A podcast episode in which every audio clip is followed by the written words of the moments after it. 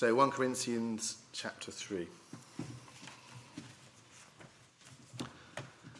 Brothers and sisters, I could not address you as people who live by the Spirit, but as people who are still worldly, mere infants in Christ. I gave you milk, not solid food, for you were not yet ready for it. Indeed, you are still not ready. You are still worldly. For since there is jealousy and quarreling among you, are you not worldly? Are you not acting like mere humans? For when one says, I follow Paul, and another, I follow Apollos, are you not mere human beings? What, after all, is Apollos, and what is Paul?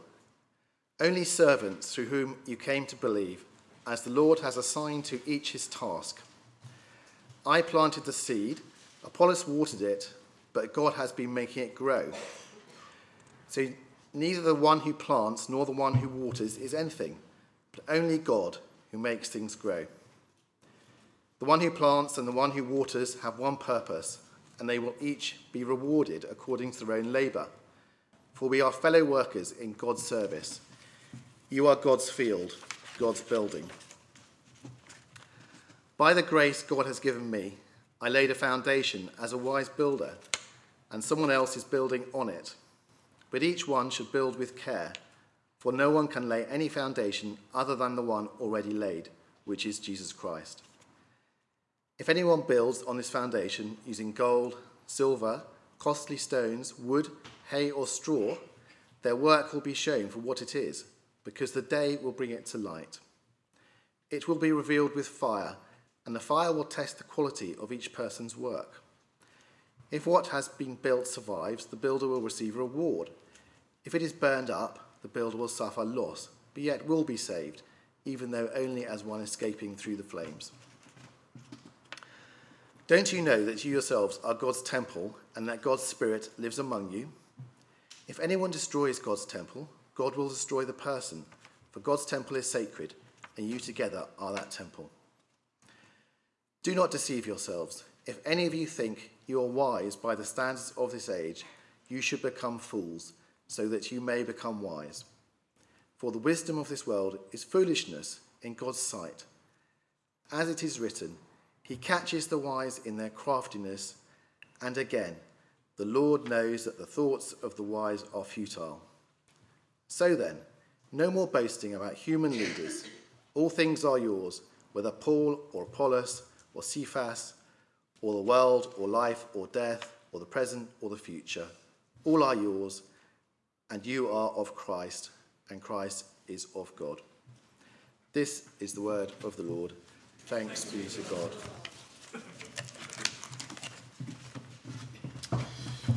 Thank you much, Neville. Uh, do keep that uh, passage open.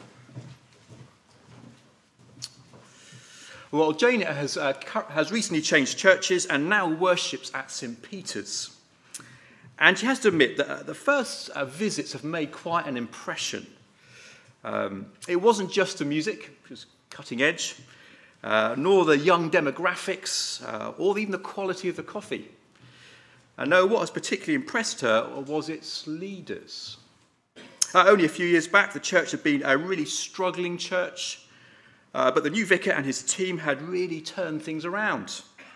Uh, if there was such a thing as an Ofsted for churches, they would have moved from uh, failing to outstanding. The success of St. Peter's owes much to its gifted and enterprising leadership. That's what the report uh, would have said. And without exception, the preaching team was amazing. Uh, sermons were short and engaging, uh, easy on the ear, well illustrated, and those that delivered them are well versed in the latest ideas and thinking. Jane just wished that some of her college lecturers were as good and as captivating. No wonder the vicar was a regular uh, feature on uh, Thought for the Day. Uh, and Jane wasn't surprised when one of uh, the vicar's biggest fans told her in almost reverential tones that Mike had caught the bishop's eye and had hinted that he was destined for great things. And to cap it all, his latest book uh, on leadership had made the Amazon bestseller list. Well, the conversations over excellent coffee often focused on the succession plans when Mike eventually did get the bishop's nod. And it seemed that everyone had an opinion, speaking about their preferred candidate in almost godlike language, while insightfully pointing out the flaws of others in the competition. But the facts spoke themselves. Uh, having been bumping along at the bottom, uh, for years the church had been transformed. A mature congregation, an array of dynamic ministries, hardly a spare seat to be found. You could say things were looking pretty good for St. Peter's. It clearly was a healthy, mature church uh, with a great future. Well, we're back in 1 Corinthians uh, this morning after a short break, uh, looking at a church where the values and ways of the world were very much uh, creeping in and driving the agenda of this church. And in many ways, exploring this letter has uh, been a bit like looking into a mirror, hasn't it? As we see how much the contemporary church of our day has been shaped and influenced uh, by the prevailing culture around it. But it is a danger that we're not immune to, too. And this morning we will find Paul's words, I think, very challenging uh, challenging for those who are leaders here at Emmanuel, but also for all of us as the Bible exposes our own attitudes and values. Let's pray as we allow God to speak through his word to us this morning.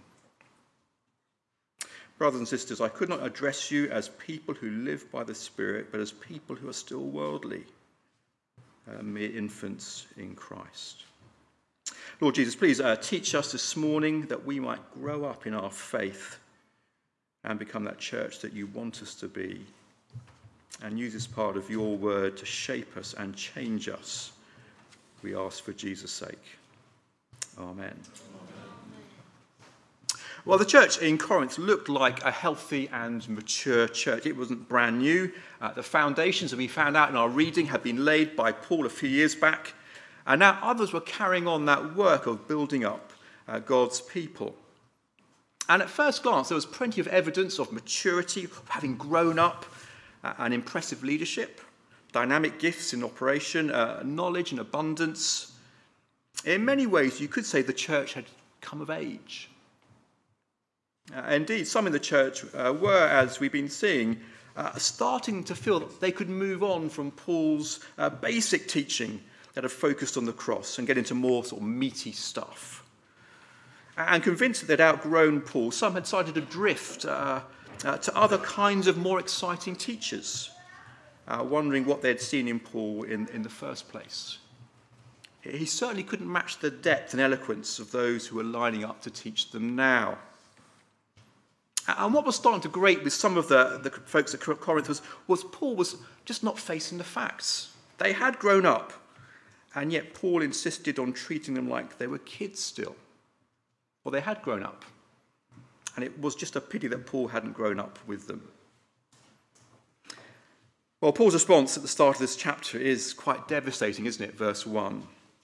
Brothers and sisters, I could not address you as people who live by the Spirit, uh, spiritual, but as those who are still worldly, mere infants in Christ. I gave you milk rather than solids. Even now, you aren't ready uh, for solid food. Well, talk about bursting the bubble. Uh, like a parent with stroppy ch- uh, teenagers, Paul says in effect, you, want me to treat you like adults? Or stop behaving like babies? And Paul isn't some parent who's just refused to, to face the fact that his children have grown up and needs to let go. No, here in our passage, Paul spells out just how worldly and how immature they still are. Look down at verses 3 and 4. You see how this immaturity is still expressed. It seems, as Paul, in their attitudes towards their leaders. Uh, a bit like children in the playgrounds, uh, they are squabbling and fighting over who is the greatest, uh, dividing up into their gangs and lining up behind their heroes. And if it hasn't yet come to blows, the atmosphere in the church in Corinth is rife, isn't it, with jealousy and quarrelling. And the irony is that these divisions weren't based around important differences of theology, but around issues of personality and style largely. And Paul's caught a whiff for the fact that there's even a fan club for him. But rather than being chuffed, he's, he's horrified as the church threatens to, to splinter, as its focus drifts away from Jesus and onto their leaders. Well, in a culture that often does, I think, worship celebrity, where leaders often are pedestaled and idolized, and where divisions and rivalry around leaders can quickly build up, Paul, I think, has lots to say uh, to challenge our culture, uh, including our church culture, when it comes to how we look at our leaders. Well, as he sets about addressing their worldly attitudes, here's the first thing I think Paul wants us to see uh, leaders are only servants, verses 5 to 9. What is Apollos? What is Paul? Not who, but what. Do you sense uh, Paul's horror, his disgust at the elevation of human leaders within the church? And notice how Paul answers his own question uh, just servants. And then verse 7 what is Apollos, Paul? Not anything. Not anything. And even in verse 9, where Paul describes leaders as co workers, I don't think he's bigging up their status as they work alongside God. Rather, he's reducing all Christian leaders to the same lowly level just workers, just servants. And to drive the point home, he uses, doesn't he, this agricultural picture. Uh, so, yes, leaders have different parts and roles to play as they do the work in God's field, that's the church. Uh, just as in Corinth, where Paul had been the one who'd first planted the seed of the gospel, and Apollos had gone on to, to water that seed. But Paul says, well, who assigned the tasks? Uh, who pays the wages? And most importantly, who actually makes the seed grow? Not Paul, not Apollos, or any of their leaders. Now, when it comes to the key issue of growth, ultimately only God can take the credit. Indeed, with the best planting and watering uh, methods and prowess, unless God works, says Paul, any labour on our part is, is useless. It accomplishes nothing. And so Paul's saying, isn't he, however diligent or gifted or apparently impressive your leaders are, only God can make things grow. Everything ultimately relies on him for that miracle of growth. And so he rightly, God rightly gets the credit uh, and the praise. Uh, when I was at um, uh, primary school, we used to have a daffodil growing competition. Uh, and after several very frustrating years, when all I produced was uh, uh, an array of leaves, I finally nailed it. I finally I had success. a pot of beautiful daffodils, not just the usual stalks. Even though I'd done exactly the same thing, I put stuff in a, in a pot and I stuck it in a dark place. this time round, for some reason, these flowers grew. And so I marched into school with my head held high, so proud, so impressed at my achievements, especially when compared to others who looked more like my flower normally looked. But if I just thought for a moment, uh, the growth was God's. He had the starring role. I just had a very insignificant and minor part to play and nothing to boast or brag about. Well, Christian leaders can, can't they, often mistake their own gifts uh, or success as some kind of evidence of spiritual prowess. You see that, don't you, in leaders who love to bask in the worship of their followers or who name ministries after themselves, um, who have websites that extol and list their accomplishments and, and conversion rates, and who seem keen to twist that uh, humble serving role into a starring role. But sometimes we can elevate, can't we, leaders, even when they would actively discourage us from doing that. Something we're kind of hardwired to do, isn't it? And we use them to define ourselves, uh, to push our own agendas, to distinguish and divide ourselves from others, and to elevate ourselves above others. There's a generalization, but often we do that, don't we? Particularly when we're young tend to idolize people and leaders. That sort of idolization you see with teenagers plastering their walls with uh, a sporting hero or a pop star. I always remember once taking uh, some students to a, a Christian conference and meeting them outside the gents. And one said in a hushed tone, You never guess who I just peed next to. and the other said, wide eyed, Well, I guess he has to empty his bladder like the rest of us? Well, Paul is reminding us this morning to resist seeing leaders as anything more than servants and to resist the temptation to take the credit as leaders. So, if we do see any growth or any fruit or success as a home group leader or with our kids that we lead or in the ministries we organise and coordinate, I hope we're quick to credit God and to draw the focus on Him. Perhaps you've had the amazing, amazing privilege of leading someone to, to Christ, of uh, being involved in maturing their faith in some way, contributing uh, to a ministry that's flourished. Well, Paul reminds us that if there's been anything of enduring significance and value, it's only because God has been at work.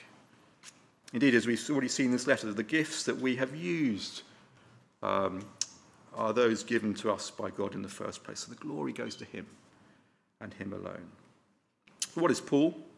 Uh, what is Apollos? Not stars and heroes to be exalted, certainly not in competition with one another or enemies, but just part of the same team. Just lowly servants graciously being used by the same master uh, to serve the one God and his great purposes. So maybe we need to grow up to, to stop thinking like the world, to take our eyes off human personalities, as Paul reminds us leaders are just uh, servants. But notice on verse 10 how Paul moves uh, from that picture of the agricultural field uh, to the building site. And now he looks at this issue of how leaders will be judged. Well, it does seem that uh, some of the new leaders in Corinth were operating within uh, uh, the Corinthian church in a way that was going down a storm. Uh, they were perhaps easier on the ear than Paul had been. Uh, their message came perhaps with a degree of sophistication that sat well in that culture that prized eloquence and intellect. Perhaps they compared Paul's ministry with their new teachers, noting that Paul had never drawn the same kind of crowds these new guys did with his simple and very basic message about a cross. And it seems as though the church saw their new tastes and preferences as indication that they'd grown up, they'd even outgrown Paul and his message. Well, Paul could have come out, couldn't he, all guns blazing, fighting for his reputation, his legacy. But surprisingly, he seems, doesn't he, very unfazed by their criticisms, their judgment. You see, for Paul, only one judgment mattered. And if the Corinthians showed their immaturity by uh, judging their leaders by worldly standards, Paul reminds them of that more important future judgment and the basis on which that will be made. As I say, notice how Paul moves this from, from that farming uh, agricultural uh, image now to a building site image. Let me read from verse 10. By the grace God has given me, uh, I laid a foundation as a wise builder, and someone else is building on it. But each one should build with care. For no one can lay any foundation other than the one already laid, which is Jesus Christ. If anyone builds on this foundation using gold, silver, costly stones, wood, hay, or straw, their work will be shown for what it is, because the day will bring it to light. It will be revealed with fire and the fire will test the quality of each person's work. If what's been uh, built survives, the builder will receive a reward. If it's burned up, the builder will suffer loss, but yet will be saved, even though as one's escaping through the flames. Well, these words are, are very challenging uh, for those given responsibility to lead within God's church. But even if we don't fall into that category this morning, at least in any formal sense, uh, Paul writes these words for the whole church, I think, uh, wanting each of us to be aware of the dangers of falling victim to the cowboy builder. Uh, we were victims of a cowboy builder just a few years back, just before COVID. Having got an architect to uh, design a little extension at the back of our house, um, the builder arrived and set to work with his team. It was gutting when he suddenly vanished with our money. But worse still, we, when we got the new builders to take over the project, we discovered the first one had ignored the architect's plans when it comes to something as foundational as the foundations. So all the work they'd done, impressive as though it looked to our untrained eye, it had to be taken down and, and restarted. It, it was gutting and very costly to sort out the mess. Well, if the agricultural picture earlier focused on God as the one who does the work, uh, in this building picture, the emphasis, I think, is on the quality of building work and the importance of sticking to the uh, architect's plans. And helpfully, in God's building project, the right foundations have already been uh, marked out and laid. Uh, and the foundation, says Paul, is Jesus Christ himself. And Paul was the one who had laid that foundation in Corinth as the Apostle Paul. So it was uh, Paul's uh, teaching and preaching about Jesus, specifically about his teaching about the cross, that had led to that foundation uh, being laid. And Paul had laid that foundation correctly according to the architect's plan. And here, Paul, I think, is being insistent that there's no flexibility when it comes to that foundation. The apostolic message that focuses on a crucified Saviour is the only blueprint that produces a building that is called the church. Well, in Corinth, there were builders uh, building. Walls were going up with great speed, it seems. But here's Paul's warning if they're trying to build on a different foundation, it will all need to come down. And if they're building on uh, that foundation, even with uh, cheap and inferior materials, uh, perhaps the wisdom of this world rather than God's wisdom, then much of what's going to be built won't last.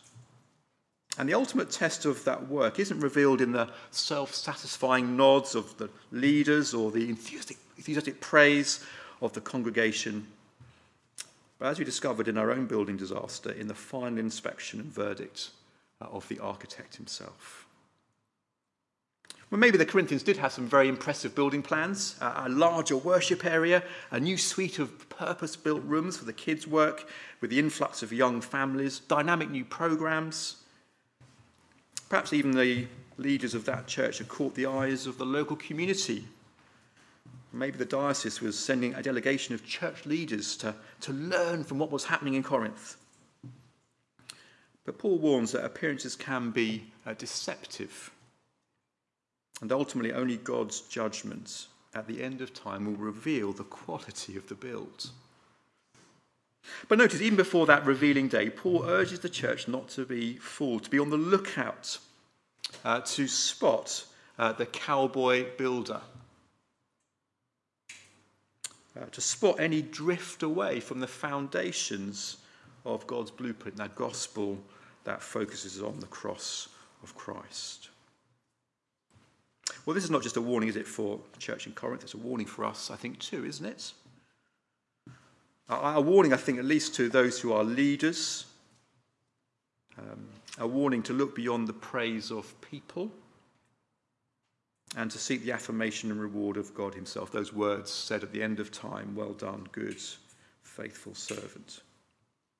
Uh, to keep the building on the, on the true foundation, to ensure what we teach lines up with Scripture, to ensure that we teach those things that are hard that go against the flow of our culture, uh, to exercise our ministry in a way that doesn't exalt the minister, the servant, Paul calls him, but exalts Jesus, that leaves God's people seeing and savouring Christ, boasting about him and how wonderful he is. I notice verses 14 to 15, the, the failure to exercise that kind of ministry at best is like building with straw. It won't last, not when tested by the fire of God's judgment. In the best case scenario, those who have built with straw will themselves be saved, he says, but there'll be little fruit to show for their efforts, little lasting gospel legacy, and therefore no reward. I was talking to someone here in Cheshire a while back whose house was destroyed by fire. Can you imagine a more devastating experience than to watch everything go up in smoke? Losing everything and barely making it out alive. A little left for a lifetime of investment and labour, perhaps. And it seems in Corinth that these leaders were not were shifting away from that foundation, perhaps not denying the cross explicitly, But over coffee, perhaps the topic of conversation centered around leaders, how impressive they were, rather than around Jesus and boasting uh, about him. Wowed by the, the giftedness of their teachers and losing sight of just how amazing God's gift of forgiveness was, perhaps. And perhaps that was the heart of the problem as Jesus as, and the cross got pushed to the periphery, the egos of these leaders quickly filled the space. And, and the bickering and the, the sniping, uh, the jealousy, the, the rivalry, the noses out of joints revealed behaviour more in common with the playground than in God's precious church. Well, if I'm honest, I can sometimes convince myself that I'm making great strides in the Christian faith, uh, doing a decent job as a leader, only to find myself crushed uh, when something I've done is criticised or, or ignored. Uh, sometimes I imagine myself building on Christ and Him crucified, um, and then find myself comparing myself to others, um, envying their gifts perhaps, or jealous of their personalities. It shows, doesn't it, how much the world is still in me, how immature I can be, how much growing up I still need to do, how I need to keep letting the gospel shape me so that I'm very happy to become smaller, so that Christ becomes greater. Well, as Paul exposes these leaders and the worldliness in this church, I wonder if it sheds light on what is being built here. Whether it reveals that we are growing in our faith, in our spiritual maturity, or just babies, still really playing uh, in the playground. Well, verses 16 and 17 are especially uh, sobering verses, aren't they? It shows that God really does care about his building, his church, and therefore cares about what we build on and with. Verse 17 If anyone destroys God's building, God's temple, God will destroy that person. Uh, for God's temple is sacred, and you together are that temple. Here, I think we have in view not so much that the shoddy cowboy builder, we have here the house wrecker, don't we?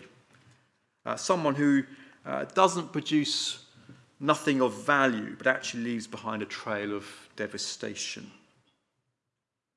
And God says, when it comes to something as precious as the church, those that uh, take a wrecking ball to it by teaching uh, not just what is not helpful, but what is positively harmful, will not escape the wrecking ball of God's judgment.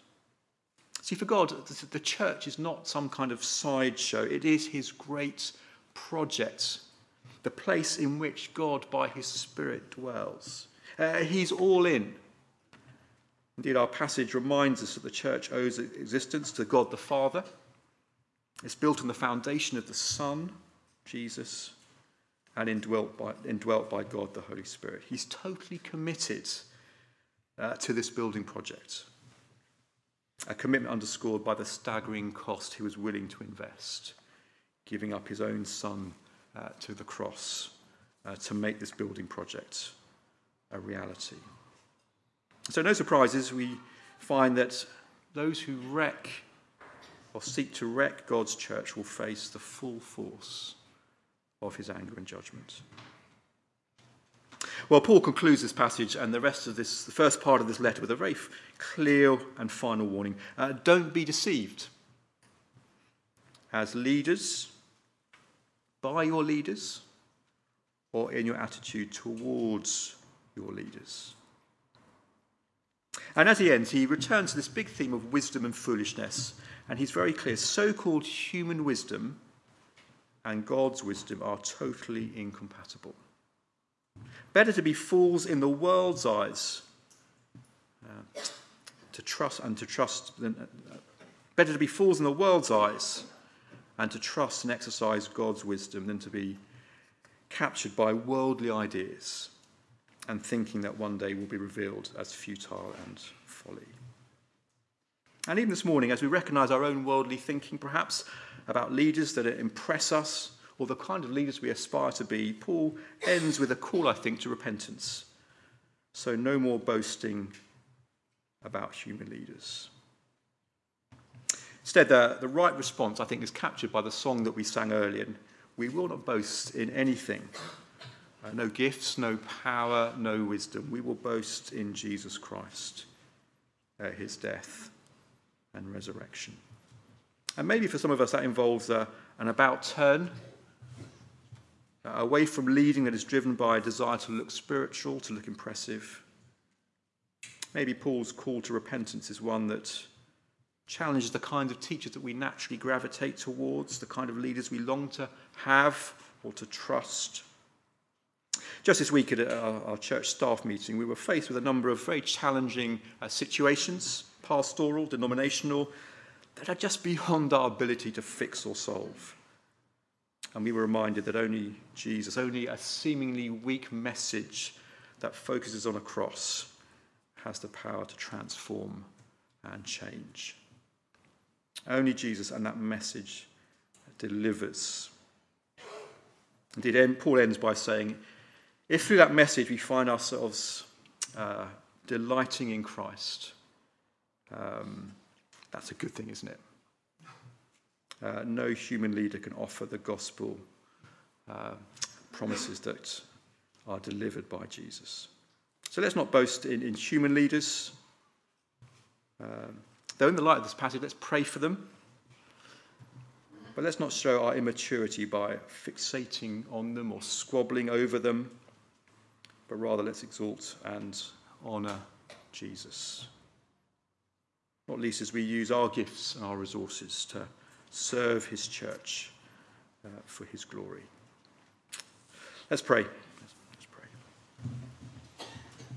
Father, we recognize uh, that we are part of a culture that elevates its leaders. Um, Father, we pray, Lord, that we would uh, repent of those ways where we think about leaders in an unbiblical way, more than simply servants. Um, Father, we pray that as we sense that coming day approaching, where all that we do um, will be tested by your uh, revealing fire, Lord, we want to uh, invest the things that you've given us, the gifts, the talents, the time, uh, to build something that by your grace will endure. So we pray that we wouldn't build with worldly wisdom, but we'll build on that firm foundation of your cross and build with those things that are valuable because they called with your wisdom. So help us, encourage us, Lord, we pray to that end uh, for Jesus' sake. Amen.